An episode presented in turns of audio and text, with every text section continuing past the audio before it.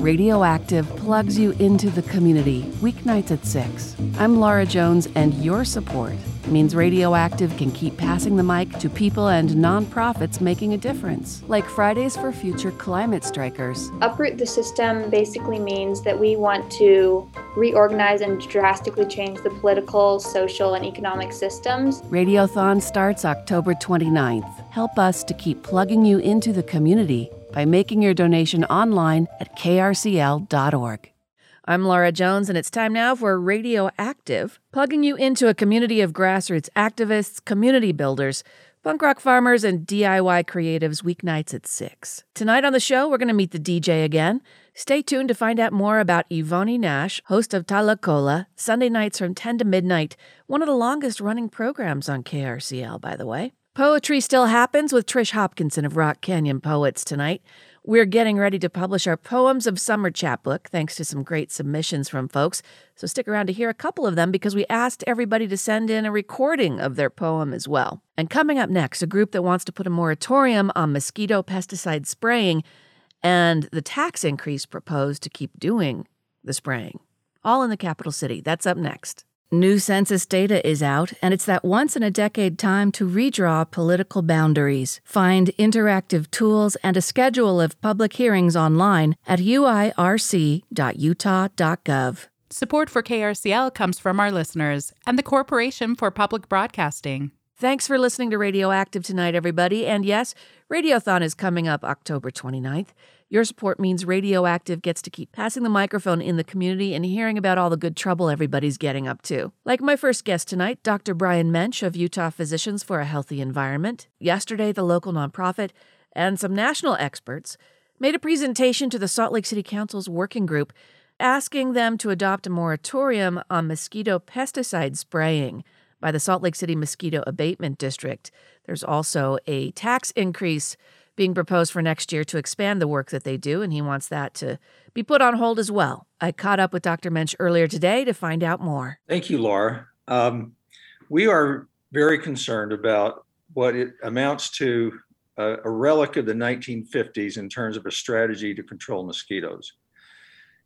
And we yesterday, when we made a presentation to the Salt Lake City Council, we listed 10 reasons why we need to do better and uh, establish a different approach, safer for public health and actually more effective in controlling mosquitoes as well as uh, West Nile virus, which is the primary issue of concern with regard to mosquito transmitted diseases. Yeah, that's it's what I hear the, every season. It pops up first sighting of West Nile in uh, the Wasatch Front, and let's get the spraying going. But uh, your group says we've kind of set it and forget it. Well, exactly let's talk about uh, West Nile virus to, to put it in the context of this strategy. West Nile virus arrived in the United States in about 1999, and the incidence increased and peaked in around 2002, 2003. I believe in that time frame, the United States had about, oh, maybe the neighborhood of 10,000 cases. But ever since then, the cases nationally and locally in the state of Utah have steadily decreased. And simultaneously, populations of mosquitoes have increased. Now, experts predicted within a few years after the arrival of West Nile virus that, in fact, gradual herd immunity would make the incidence of West Nile virus decrease. And in fact, that's the pattern that we've seen. So ever since 2003, the average number of West Nile virus cases in the entire state has been around 23 cases a year and averaging about one fatality. But in the last 10 years, the number of cases in the state have been in the, usually in the range of, of single digits. And usually we don't even have a single case of, of uh, fatality from West Nile virus. Last year, we only had two cases in the whole state and no fatalities. This year, we've had a little bit of a spike, but still under that 17 uh, year average. So let's put that in context. Is that, are, are those numbers representative of a real serious public health crisis? Well, some would say that those numbers show success for the spraying program. Why does your group think it isn't? Well, there's evidence, in fact, that shows that communities that spray pesticides for control of mosquitoes actually have a higher rate of West Nile virus cases per 100,000 population than communities that don't spray. And then when you combine that with all the evidence that mosquitoes are developing resistance to chemicals, pesticides in particular, and that's found globally. It's been going on for decades. Everyone recognizes it. Uh, but yet we still persist in using these chemicals that we know the mosquitoes are getting resistant to it. And there are other issues like the fact that pesticide spraying increase, or excuse me, uh, actually affects the predators of mosquitoes more than the mosquitoes. So the end result is studies have shown things like this that areas where mosquitoes have been sprayed actually have twice as many mosquitoes as areas that haven't been sprayed. That study was done by a researcher at Utah State University. Other studies have shown that uh, mosquitoes that have been sprayed eventually tolerate 10 times as much pesticide as mosquito populations that haven't been sprayed. So if you if you add that up, here is the overall message in terms of mosquito resistance. Mosquitoes uh, pesticide spraying does not re- decrease mosquito populations long term, is losing its effectiveness short term, and by that I mean just a matter of a few days, and probably has become counterproductive. And then there's other evidence that, in fact, uh, pesticide spraying does accomplishes what we call pesticide priming, which mean as means as mosquitoes become resistant to the resistant to the pesticides, they also simultaneously genetically adapt to other stressors such that they can survive other ecological stresses better because of the pesticides they were exposed to.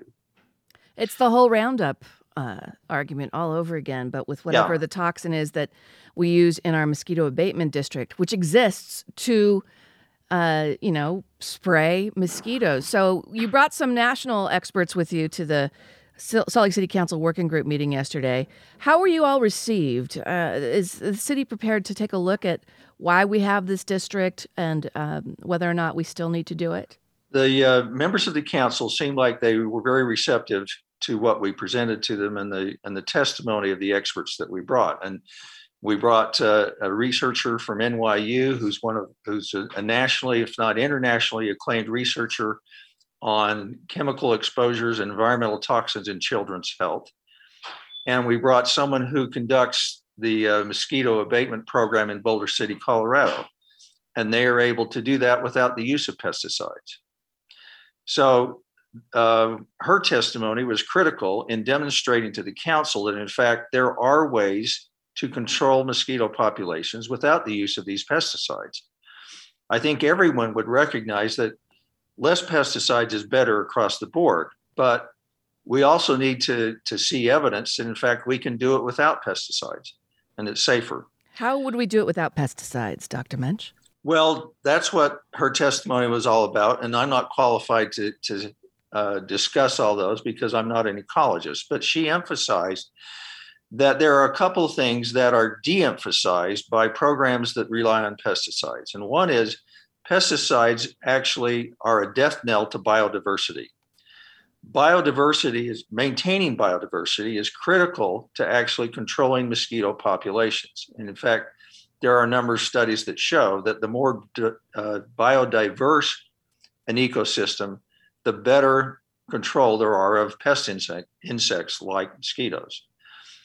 And then uh, an, another part of their program is that they have very select surveillance. Now, I know that Salt Lake City Mosquito Abatement District, District also conducts surveillance, but not really with the same goal in mind.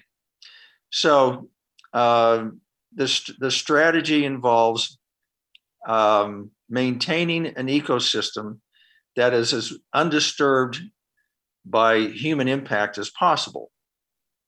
Now, this actually relates to the inland port because the inland port is obviously looming a, a, looming construction bonanza slash disaster for that same area. But what what number a number of studies have found that in addition to biodiversity, any sort of human disruption of, of vast landscapes also makes it easier for mosquitoes to breed.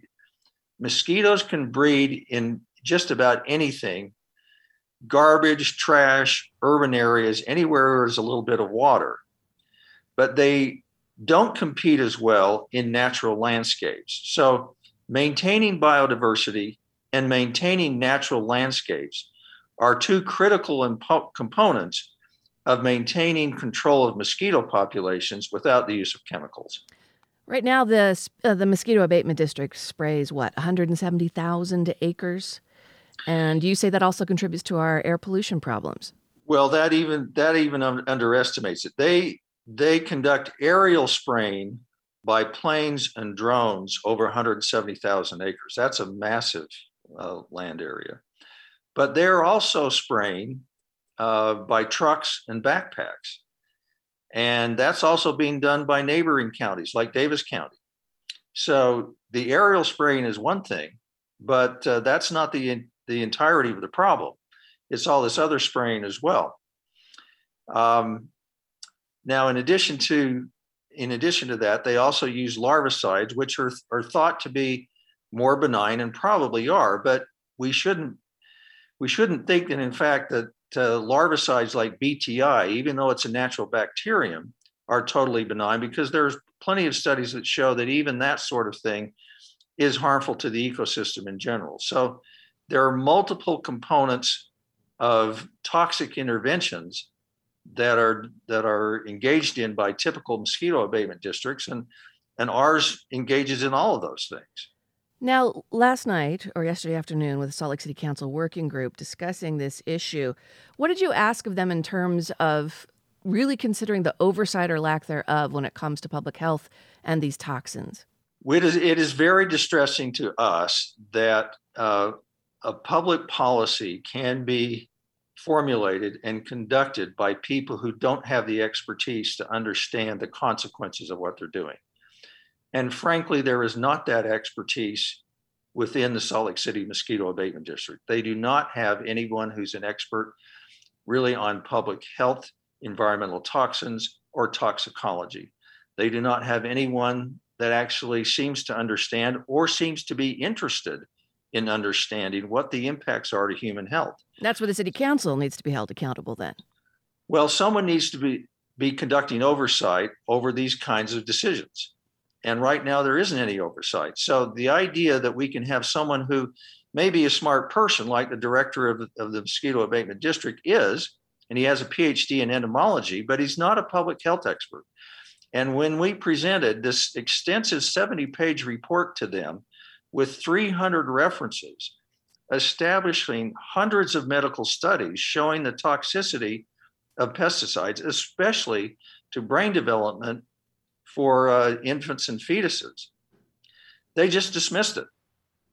They, they did not entertain any of the evidence that we provided them. It was a report signed by 13 physicians who um, have significant expertise in environmental issues, but they dismissed all of it.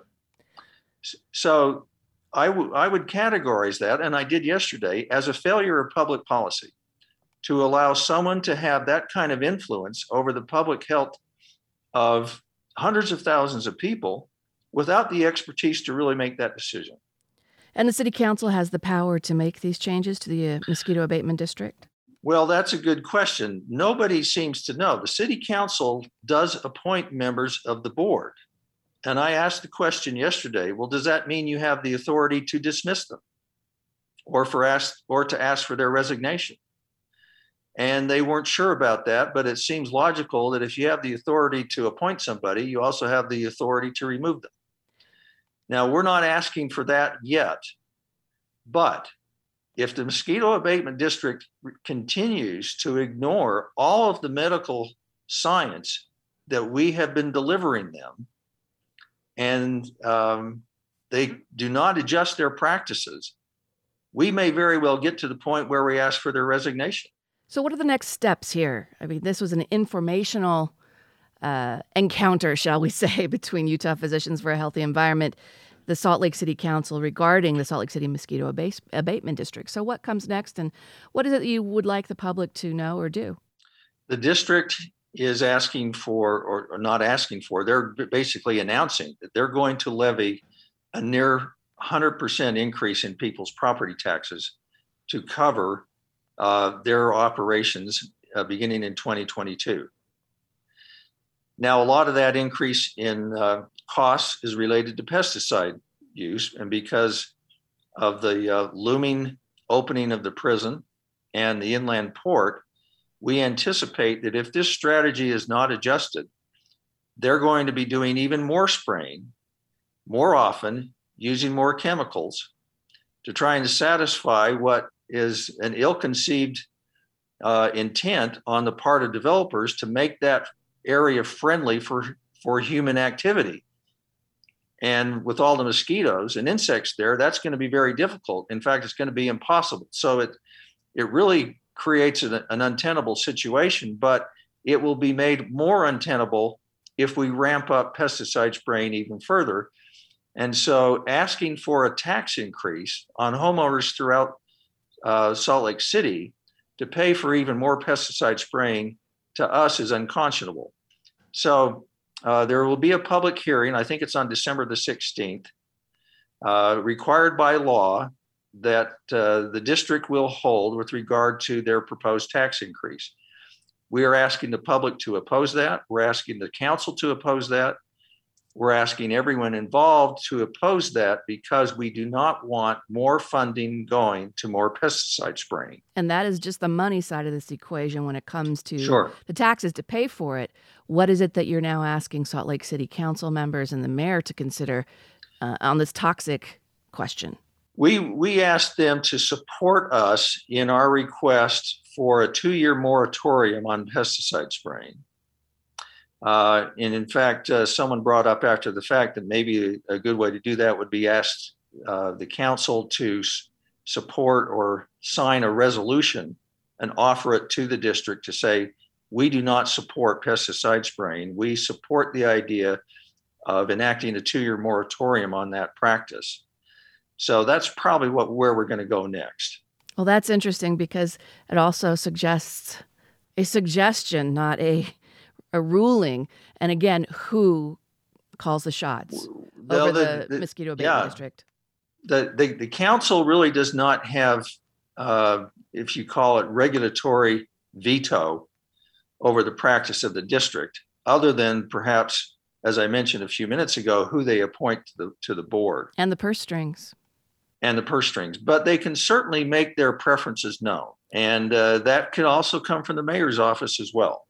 Dr. Moench, where can people read this report that you submitted to the City Council and all the data underpinning the claims that you're making? Our 70 page report is available on our website. We actually just recently updated it and we'll, we'll, uh, we'll update the version on our website to take that into account. Now, we have highlighted in yellow all of the, the important points of that 70 page report, which would condense it down to about eight pages. So that's where people can read it. But uh, if eight pages is too long, then, we'll, then we can make another condensed version. But we want people to understand that this is a serious health hazard. It isn't necessary. It isn't helpful. It's probably counterproductive. It probably even is counterproductive in controlling West Nile virus. So it's really time to stop it. It's a it's a relic of the 1950s, and we really need to do better. Uh, I tried to summarize part of the health issue with this statement that it makes no sense to expose hundreds of thousands of people to known neurotoxic chemicals in a vain attempt to prevent a different neurologic disease to a few dozen people. Dr. Brian Moench of Utah Physicians for a Healthy Environment. Check tonight's show notes for a link to the group and the report it submitted to the City Council yesterday. I'm Laura Jones, and coming up next, Poetry Still Happens and our Poems of Summer chapbook. Oh, hey, KRCL volunteers. Have you missed hanging out under the tent, chatting people up about their favorite shows on KRCL, or just missed lugging 40 pound weights around? Trust me, we'll get there again. But in the meantime, if giving back to your community radio station is something that makes you happy, boy, do we have an opportunity for you. Fall Radiothon starts October 29th, but you don't have to wait until then to donate. Visit krcl.org to donate right now. Thanks! And oh yeah, tell a friend, or two, or three. I'm Laura Jones, and this is Radioactive. Earlier this summer, you may recall you helped out with Radioactive's Songs of Summer project. In fact, you can still see the entire playlist. I've still got it up at krcl.org. Just search for Songs of Summer. That project also inspired Poems of Summer with my next guest, Trish Hopkinson. Poetry still happens, joining me by the magic of Zoom and the internet. How you doing, Trish? I'm doing well. How are you? I've been wondering how things are going with our uh, Poems of Summer call. I think we extended the deadline, and then you know what? Fall hit. so it's time to update folks on what we've got going on and share some poetry and uh, let folks know they've been accepted or or not. Yep, absolutely. And and we did get a, a, a pretty good response.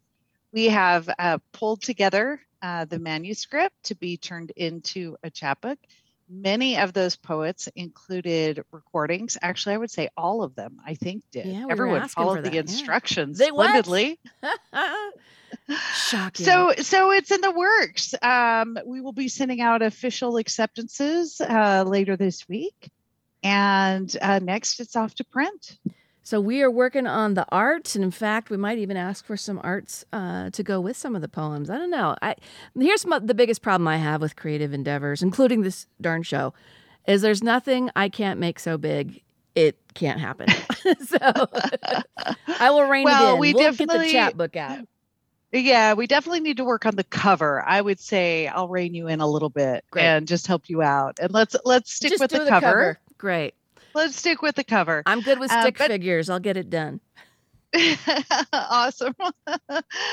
um, we, you know, we got we got a really great variety of poems. We got a lot of poems about uh, Utah landscape, which I loved. Uh, several poems that were themed really specifically uh, to this summer, and um, others that were, you know, we got a few that were really pandemic specific, but not I, I was a little concerned that they would all be pandemic specific and they weren't. We had a really really lovely variety and they definitely well represent uh, you know people and and how we felt the last year um, whether we've spent a lot of time in nature or or whether it's you know how we worked through you know homeschooling kids and other interesting changes that have occurred to us um, since the pandemic hit. So Did you at any rate it's a it's a great collection Did you find the summer at all inspiring? Are we going to get something from you in this chapbook? Because I know we've talked about do we or don't we include a creator's work in it, but I always love showcasing what you do, Trish. I, I actually did include a poem. It's it's an older poem, but it um, it's very much about summer in my youth and um, summer as a, a teenager. And uh, I thought it added kind of a, a a nice variety to it. We did we did have some poems that were written, you know, in the last year or so that were about summers past. So it was nice to include a few of those. So so you do have one of mine in there and um, I'm going to leave it a mystery for today. uh, and um, people will need to to uh, watch for the chapbook and make sure to get a copy so that they can read some some of the amazing work from the Utah poets that really put their hearts and souls into. Now, we do have three recorded poems to share with folks on tonight's show. What's this first one we're going to hear? This first one, it just aligned with this, the theme so perfectly. This is a poem by Austin Anderson. He's uh, out of Provo. He actually happens to be a Rock Canyon poet. And uh, this poem's entitled Late Summer. A blue black backed magpie picks at the vinyl above the sun grayed porch. Grease has stained the patio beneath a rusted grill. There are weeds in the garden. There are gopher mounds in the grass, a dirt patch in arc around the broken sprinkler. A girl kicks a pink ball against the fence, fingers the leaves of the oak tree. When she runs, a jumble of red and blue and yellow lines on a denim jumper, she turns her head. Dad, do you see me running? Dad, do you see the monarch lifted in a breeze on some sun soaked spiral staircase, orange and black wings like paper, butterfly hefted on a hot desert breath? I've forgotten butterflies, standing barefoot at noon in last week's lawn clippings.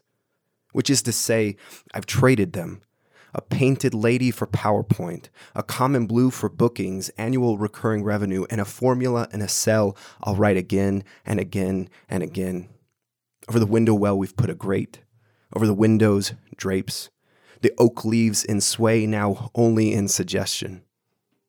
In the second grade, we bred butterflies, egg to caterpillar to chrysalis, and fed them sugar water in paper bowls and paper houses kept inside our classroom, the airflow a manufactured constant falling from the ceiling vents. I see you, dear daughter. And for now, I see the butterflies too. This is Austin Anderson and my poem, Late Summer. Austin Anderson one of the selected poems for the forthcoming Poems of Summer from Radioactive and Poetry Still Happens with Trish Hopkinson, my guide for this segment. Hey Trish, we got to give we got to give some snaps here so Austin feels the love coming from the show, okay? Yes, yes, absolutely, absolutely. So, if you just tuned in, we're talking about Poems of Summer. It's a project that Trish and I announced over the summer during the show as we were doing Songs of Summer. We thought, why not ask for poems from folks, new uh, novice poets, experienced poets? Just send us anything that relates to summer. And we're sharing a couple of the recordings that were sent in along with most of the written submissions, right, Trish? Yes, yes, we did. We actually received recordings uh, from everyone that submitted. We got a great group and I'm pretty excited about the chapbook. There's uh, there's still a few things happening. Uh, you know, of course, some things have gone back to in person occasionally, uh, like Speak for Yourself open mic downtown Provo. I think it's the third Thursday of every month they're actually doing in person. The rest of the time they are still virtual. But you can find out information about all the other poetry happenings, uh, things you can find online or in person at rockcanyonpoets.com. And of course, there is some poetry happening as part of the Utah Humanities Book Festival. We'll put a link in tonight's show notes, and you can check that out as well. We've there's still a few things you can yeah. catch there. We yep. featured some of them on the show already, and it's always a great opportunity to meet local as well as international, sometimes poets through the book festival. But we're featuring local poems of summer, and we've got another recording for you. Which one is this one? Is this Maria Davis? This is Maria Davis. This is just it's a really a, a lovely, interesting take on uh, on some uh, nature in in Utah, and um, I thought it was a fun one. Hello, my name is Maria Mortensen Davis. I'm a poet living in Lindon. The title of this poem is Floating Henry's Fork. What I mean is that a poem about a moose is not the same as the cold water ache in my shins, is not the warm burn of my shoulders, the brightness of my gravelly feet, the orange raft drifting slowly past it as it drank. How I wanted to squat behind the raft and pee into that same river. I do not mean to be vulgar, I mean it stood there and passed its judgment on the world, legs like lodgepole pines, so black. What I mean is, I was there for a long time after, holding the raft standing, up to my knees in the snake. This is Maria Mortensen Davis. You can find me on Instagram at mmortdavis. Floating Henry's Fork by poet Maria Davis, right here on Radioactive. I'm Laura Jones in conversation with Trish Hopkinson of um, Rock Canyon Poets and Poetry Still Happens, which, Trish, gosh, has it been three or four years now that we've had you on on a semi regular basis to tout the literary arts, especially poetry, in the Beehive State? Yes, at least that. I'd probably have to go check, but I bet it's been at least four years. Well, and the literary arts at the Utah Arts Festival in August was really incredible. So congratulations to you and everyone else who who worked on that. We did a show and if you check the show notes tonight, I'll put a link to those conversations in advance of the art festival, arts festival that happened in August. We have one more poem to share from the forthcoming Poems of Summer from Radioactive and our friends at Rock Canyon Poets, Trish Hopkinson in particular, doing all the curating of the poetry. We've got one more poet to share tonight. Who is it and what's this poem? This poem is entitled Verbless, and it was shared with us by Masha Shukovich. She's, I believe, out of Salt Lake County. Really great uh, performer. So, so this one's definitely a treat. Hi, my name is Masha Shukovich. I'm a Salt Lake City based writer and poet with ancestry and indigenous roots in the Balkans, the Mediterranean, and West, Central, and Northeast Asia. My pronouns are she and they. The title of this poem is Verbless, and it was inspired by my and my daughter's remote schooling experience this past year. Verbless. My daughter is in third grade, but she also isn't. She's home all the time, and she has become the wizard of Zoom and can change her Zoom name to Belly Button Fuzzy Pants Pumpkin in the blink of an eye and make her small room disappear into a web of greenery or turn it into the Golden Gate Bridge now that some backgrounds are free for all if your computer can carry their weight. Mine cannot. Its old dusty keyboard is starting to peel and reveal its bones made of X's and O's. But the one they gave my daughter at school can. She's doing her verb assessment today, and she looks up from the page as we work side by side at our kitchen table and says, sadness seeping into her voice like melting snow when it surprises the nape of your neck. I think we lost too many verbs. I'm struggling with my own wounded nouns and adjectives, and I don't understand what she means until I look at her page and see, sentence after sentence, that someone wrote in the blissful haze of pre COVID times of things like kids were climbing on monkey bars, and we ate in a new restaurant last weekend, and my cousins came to visit on Friday, and I went to the aquarium with Grandma, and friends came over for lemonade, and we ate pie with neighbors, and I tried yogurt samples at the store today, and we stopped by Amy's house to meet her new puppy, and Carlos whispered a joke into my ear at recess. And I am suddenly caught utterly verbless and all I can think of is past tense and how simple it was, and past perfect, but never appreciated enough. And I feel like present continuous has got me by the throne and it's squeezing, squeezing until a teardrop lands on my daughter's assignment and makes a little pool around the word love in a sentence about the earth and reminds me of a tiny magnifying glass that enlarges and illuminates everything and guides me slowly back to my still beating heart and my daughters beside me. So I loosen my grip around the old verbs and whisper a blessing to the new ones and the wind and the sun and the mountain snow melting, melting in early summer heat, like there's nothing more important to do than to become empty and soft, like water, and to let yourself flow.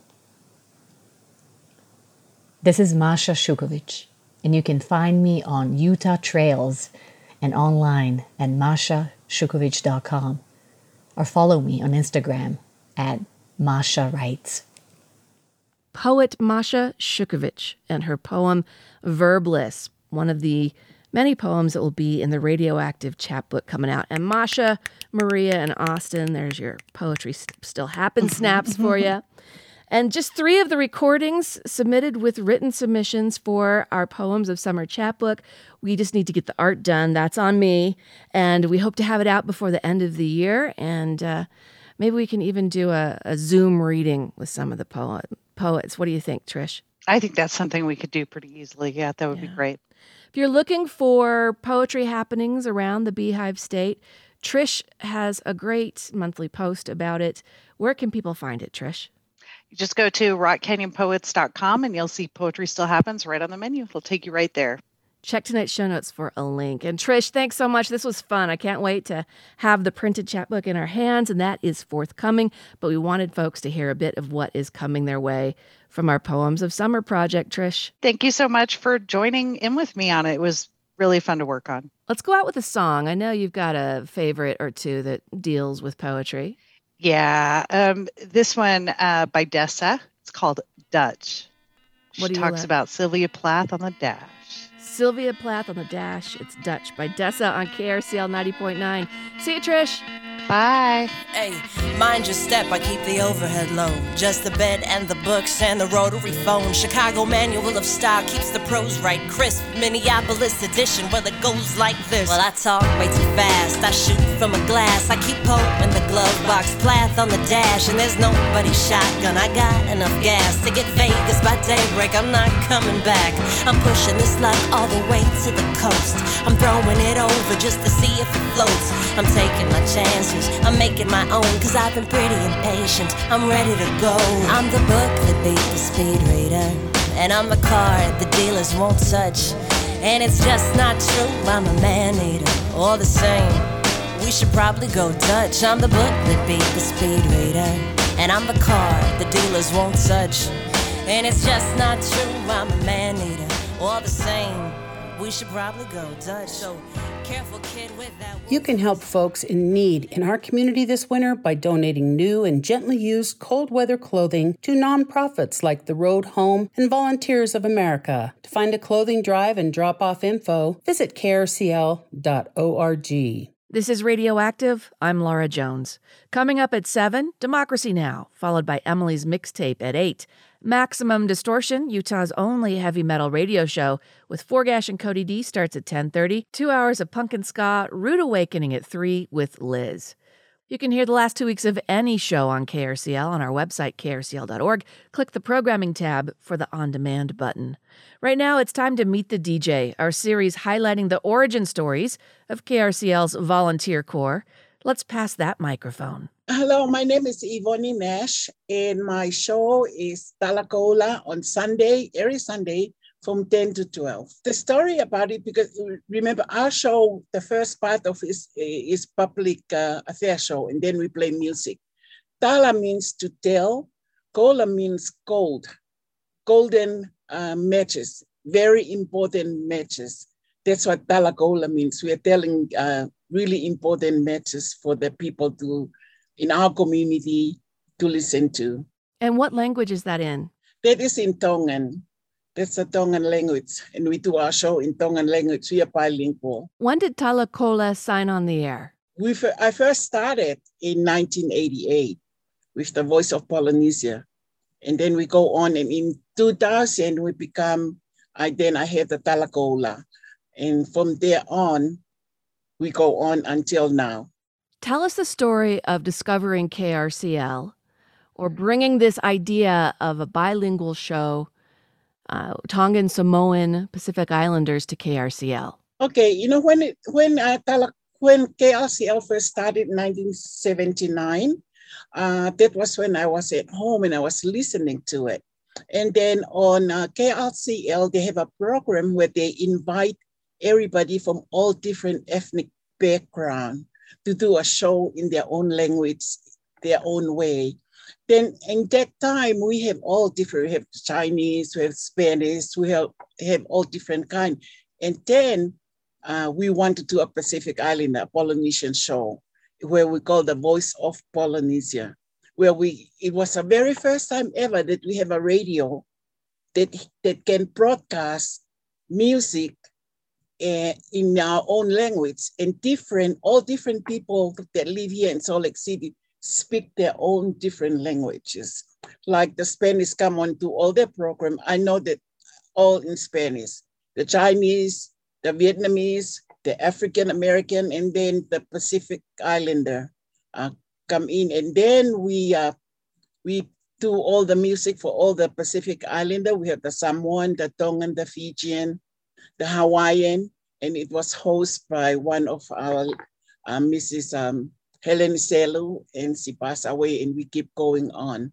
But that was why I was interested, and we were listening to it. And I was just a listener. Then I started to come and volunteer. That's how we get you, right? We we get you to come and volunteer. Yes, I just volunteer. And then when um, the lady and the gentleman before me, you know, they're getting older, then I just stay on. And I love the show because, you know, it's every week to me now. But I love it because I give information to our listener. And it's grown so much, it now has a global reputation thanks to internet and the support of our listeners. Yes, it's growing so much. You know, around 90s when they had the the war, we have a group of soldiers that come from Tonga and they listen to us from there. And all of a sudden one night, uh, they are on on saying, "Oh, we are listening. We are we were on the field, and then we came back and turned on our radio. There was internet, and we hear Tongan voice, and we are regular. You know, can you imagine people out there in a war zone listening to us if they can? Yeah, it was really humbling. In fact, I think you were telling me a story when we first met about how you went overseas, maybe it was Australia, New Zealand, and you were surprised at how many folks knew your show. Yes, that was in the early 20s. We have a, a international diabetes um, conference and a Tongan history uh, conference. And uh, one of the hosts was Fahina Pasi was with me, and we were presenting. And then the people that were listening on the outside the building, they can hear our voice and they say, this is Ivoni, either Ivoni, we can hear her voice. We're gonna go in and see who she really looked like. Remember that time there was no thing like this. There was no Zoom or stuff, we just hear the radio. I was so surprised when people come in and say, we hear your voice, so that's you. they recognize us by our voice. They still do now, because I just came back from Hawaii and people over there just recognize my voice. And some of them, I don't know, they're younger people, but they recognize my voice as from KRCL uh, radio, 90.9 FM KRCL Talakola. So tell us about Hawaii and what you were doing over there recently. Uh, I just went there for a Tongan History uh, Research uh, Association conference. They held it every two year, and where the um, scholars they present on the Tongan history. It was really touching. It was really nice that I can see lots of uh, Tongan people, young young uh, people who become get their PhD degree and they do research about the history of Tonga and to know that the real Tongan people write, write their own history. It's not somebody else who come to the island and write and write your history. And that was very, really nice. And I, I tell you that um, they were talking and they were talking about 90.9 FM KRCL at Talakola. They're going to broadcast our conference. So we were the only radio over there that can broadcast it because we did it right away for all the people uh, in the world to listen to the conference. In fact, you've developed quite an online presence for the show, and you have really taken to heart the ability to to um, use social media and Zoom, et cetera, to bring folks into your show. And as we get back live, more of that going to be happening again in our new studios. Yes. What is it? What is it you hear from around the world, from the diaspora of Pacific Islanders, that they they really want to hear, especially from Talakola, to to like you said, tell their story for themselves. Do you know what? Uh, during this uh, COVID nineteen on Talakola on the first Sunday of every month, we have a special show. We have a local Utah pharmacist who speak the Tongan language, and his name is uh, Siwea Kupu. He's a rotating pharmacist on Walgreen, Walmart, and all those stuff. And what he do, he talk about the COVID-19, and he talk about the immunization, and the people call in and ask him about the medication that they take and and that is a really popular show because every people around the world tune in to listen to Talakola, especially on that. That's their only. Um, some of them they don't go to doctors and stuff like that, but they listen to the show, and some of them even call in and say, "Why do I take this medication?" But the pharmacist can explain it to them.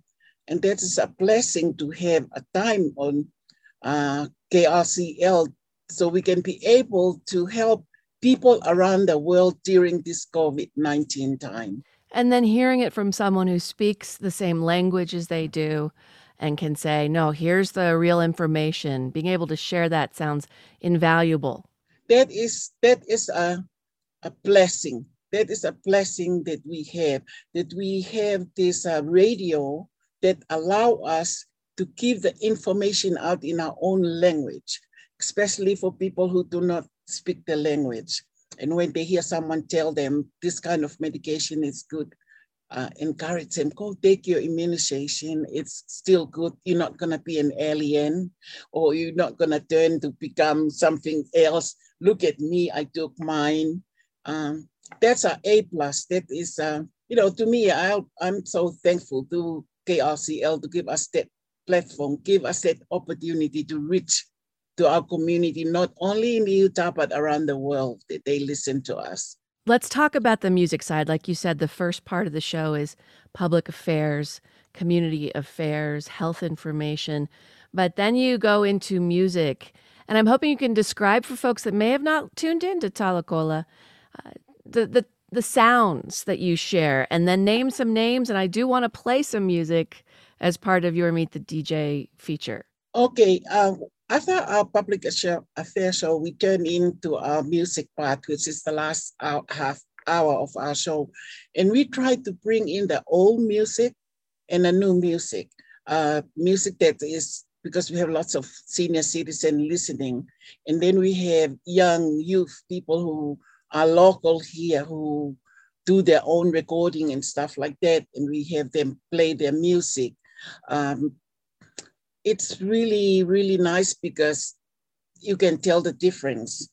Uh, the old music, it's kind of soothing and it's good for the older people. The young generation come around, live it up, and and we play some of their music, and we really like that. So if I tell people uh, to listen to us, we play all kind of Pacific Islander music during that that last hour of our show. Now I want folks to know a little bit more about you, Yvonne. You've talked a lot about, you know, the the way you serve the community, but what would they be surprised to know about you? Oh, I'd like to be a captain of a cruise ship. So I can so I can take them around and the only radio they listen to is 90.9 KRCL. oh man, that's that's what you want to be when you grow up, captain of a cruise ship. and I still I'm I still want to. Over, uh, so I can travel around the world and I'm the captain and I can control my them. I can tell them, can you turn into 90.9 FM KRCL and listen to our music? Because I love that radio. what do your family and friends say about your show on KRCL and and the work you do there? They love it. And they, no matter where they are in the world, I got families in Australia, Fiji, Tonga, in London, where they on Sunday they turn in because that's the only time they see us and connect to what's going on in here. Well, it sounds like you live the power of community radio to connect people. Thank you. Do you know, um, I like to share that uh, Talakola received an award from the OCA. OCA is Organization of Chinese American, and it's called Spirit of the Community because of our show, of the Talakola show, where we uh, let every people in the community know what's going on here in Salt Lake City and, and play all different kind of, of uh, musics and songs that they request. We open it up for request, yeah. Do you have a ritual for putting your show together or reaching out to other people to bring them in? Yes. We try to, to like on the first Sunday of every month, we try to reach out to specialists in their special field, like when it's uh, diabetes, when it's mental health, when it's civic engagement and civil rights stuff like what happened in the summer with the police department. We try to get the specialists in that area, even get them and let them be a host. We talk to them on our radio show and try to introduce them to our community so they can, so they know each other very well.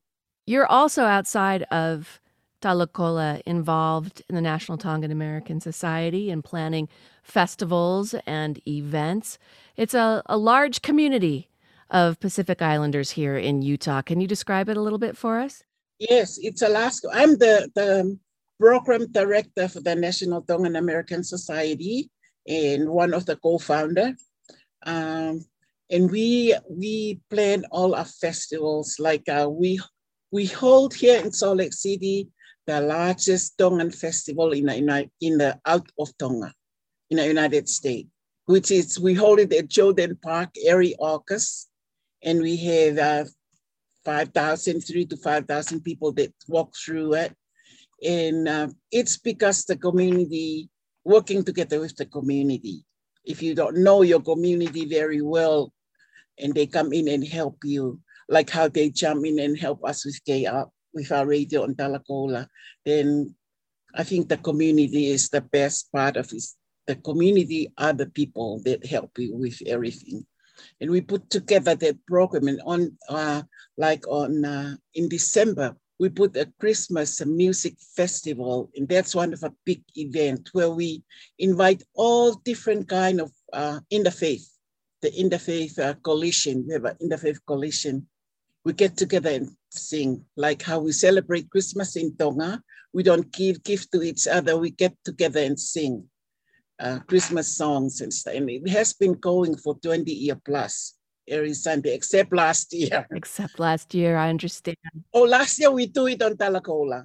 We do, we, yes, we do it on Talakola. So, you know, I love the festivals that you put together because it helps folks preserve their culture, but also share it. Do you find that it creates greater understanding between Pacific Islanders and uh, yes, uh, everybody yes. else? We love the festival because we want to share with everybody in, in Salt Lake City or in Utah. We want them to know who we are and, and, uh, and know our culture and know who their neighbors are. So that way we can get along fine and know know our different cultures. Well, how can people get in touch with you about supporting you, volunteering with you? The next you is what you need to find, I'm guessing, as the years go by. Yes. I they, they can contact me at the National Tongan American Society or at Talakola at the radio. It's so funny. I want to bring back a memory. You know, before we before this time, the people, Pacific Islander that came to Utah and want to know about me, they go to KRCL and say, we want to talk to Ivoni. And uh, there was a lady, her name is Donna. She used to be the executive director. She said, Sita, she only come on Sundays. they go to KRCL and look for me. Well, we will soon have the studio live again, and they can do that all over, Ivoni. Thank you so much. For folks that can't see you, you have this beautiful lei on. Can you tell us the story of the lei? The lei is uh, the Pacific Islander put it on you. Uh, it's just like when they greet you, they give you a kiss and give you a lei. This one that I made, that I wear now, is made out of uh, maile leaves and the flower and it's a thank you uh, lei that was given to me by my grandchildren on Mother's Day of this year. I want to play something that you would play on your show to wrap our conversation. Okay. Is there a particular song that you would like to go out with? Look out for Palo Messi. My name is Ivoni Malofo Nash. I'm I'm the host of Talakola at 90.9 FM. And it's nice seeing you and talk to you. I'll leave you with this song, Palo Messi. Thanks, Ivoni. Thank you very much, Laura.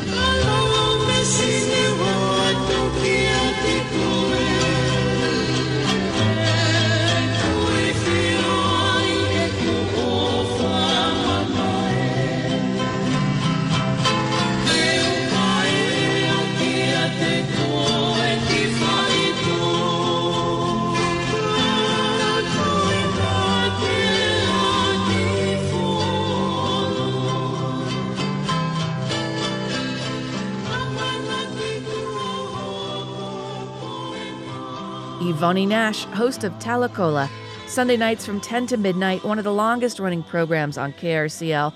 All of our programs happen because of you. Radiothon is coming up October 29th. I'm Laura Jones. Thank you for tuning in to Radioactive tonight. I'll leave you with a bit of Bob Marley right here. Is This Love on KRCL 90.9.